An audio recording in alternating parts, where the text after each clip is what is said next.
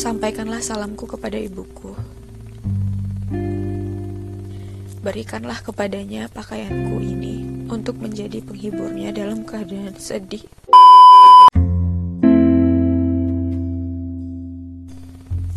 Hai teman-teman semua, selamat datang di podcast Hesti.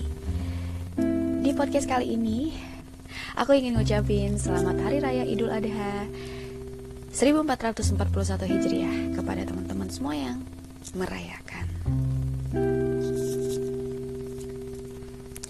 Nah, teman-teman, uh, di podcast kali ini juga aku akan menceritakan sedikit sejarah Hari Raya Idul Adha dan awal mula kurban dalam agama Islam. Idul Adha atau disebut Hari Raya Haji setiap tahunnya dirayakan umat Islam di seluruh dunia tepatnya pada tanggal 10 Zulhijjah. Dan disebut Hari Raya Haji atau Lebaran Haji karena pada hari itu kaum muslimin yang sedang menunaikan haji di Tanah Suci melakukan wukuf di Padang Arafah. Mereka semua mengenakan pakaian serba putih yang disebut pakaian ihram. Perayaan Idul Adha juga sering disebut dengan Hari Raya Kurban. Sejarah Idul Adha dalam agama Islam tentu ada, yaitu ketika Nabi Ibrahim alaihi salam bersedia mengorbankan putranya sendiri yaitu Ismail untuk disembelih sebagai bentuk ketaatan beliau pada Allah taala. Asal muasal kurban yang menjadi bagian dari perayaan Idul Adha berawal dari lahirnya Nabi Ibrahim alaihissalam. Pada waktu Nabi Ismail mencapai usia remaja, Nabi Ibrahim alaihissalam mendapat mimpi di suatu malam. Dalam mimpi tersebut, Nabi Ibrahim alaihissalam menerima wahyu dari Allah Subhanahu wa taala berupa perintah kepada Nabi Ibrahim alaihissalam untuk menyembelih Ismail anaknya sendiri. Dahulu, salah satu cara Allah menurunkan wahyu kepada nabi yakni melalui mimpi. Perintah apa pun yang diterima dalam mimpi itu harus dilaksanakan. Begitu pula yang dilakukan Nabi Ibrahim alaihissalam. Semula memang Nabi Ibrahim alaihissalam sempat gunda gulana lantaran ia harus menyembeli putranya sendiri. Tapi berlandaskan rasa cinta dan taat kepada Allah, ia pun kemudian berlapang dada untuk mengorbankan anaknya. Dengan berat hati, Nabi Ibrahim mendatangi Ismail untuk menyampaikan perintah Allah bahwa ia harus menyembelih putranya. Begitu selesai menyampaikan maksud tersebut, Nabi Ibrahim sungguh tidak menyangka bahwa Ismail justru mengamini perintah Allah dalam mimpi ayahnya itu. Tanpa merasa takut atau bahkan marah kepada ayahnya, Ismail lantas mengiyakan dan menerima perintah Allah tersebut dengan begitu ikhlas. Ismail ikhlas untuk disembelih dengan memberi empat permintaan kepada Nabi Ibrahim.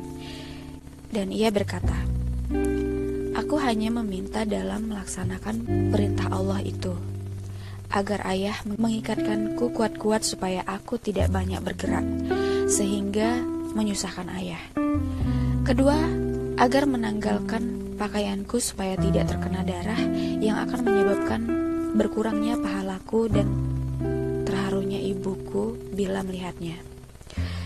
Wah, teman-teman aku sangat merasa merinding dan agak sedih saat ini ketika membaca ini.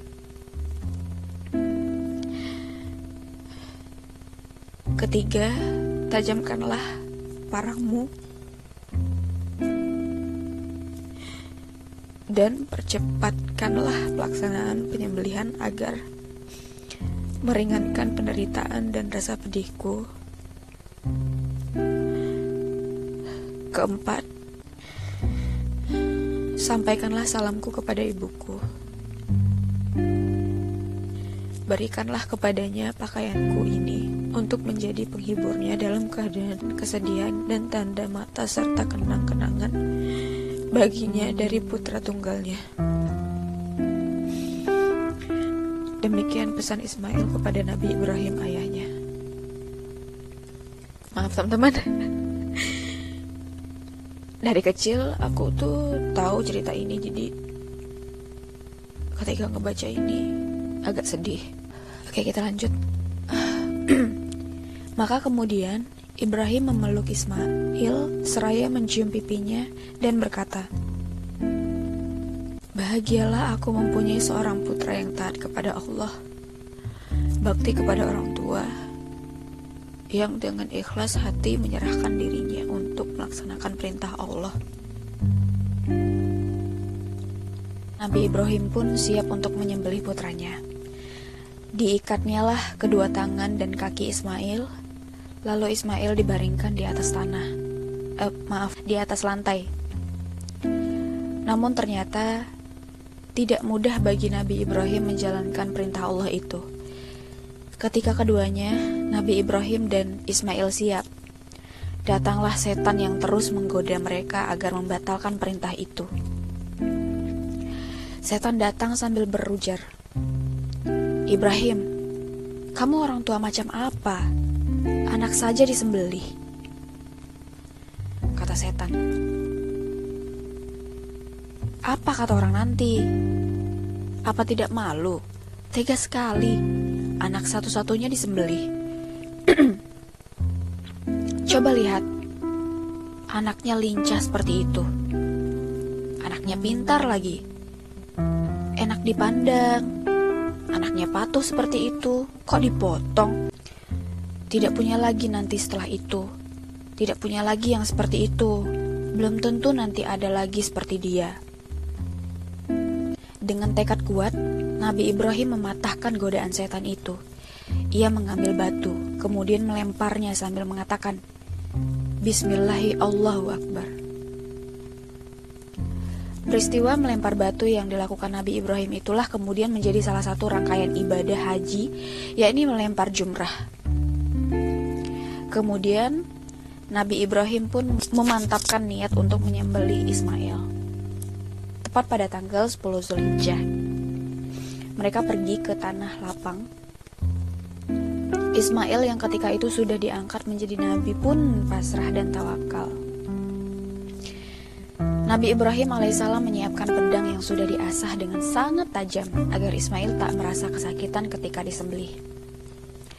Ismail kemudian meminta sang ayah menutup mata agar tidak merasa iba ataupun ragu melaksanakan perintah dari Allah Subhanahu wa taala. Namun saat Nabi Ibrahim mulai menyembelih anaknya, Pedang tajam itu selalu terpental. Ismail kemudian berkata bahwa dirinya ingin tali pengikat yang ada di tangan dan kakinya dilepas.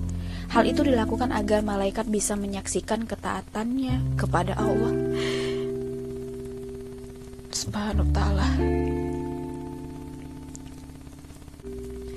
Setelah itu, pedang tajam hendak digerakkan, namun tiba-tiba Allah menyeru dengan firman-Nya.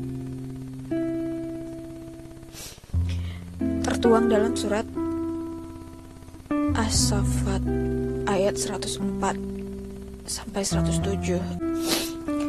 Wahai Ibrahim, sungguh engkau telah mem engkau telah membenarkan mimpi itu. Sungguh demikianlah kami memberi balasan kepada orang-orang yang berbuat baik. Sesungguhnya ini benar-benar suatu ujian yang nyata dan kami tembus anak itu dengan seekor sembelihan yang besar.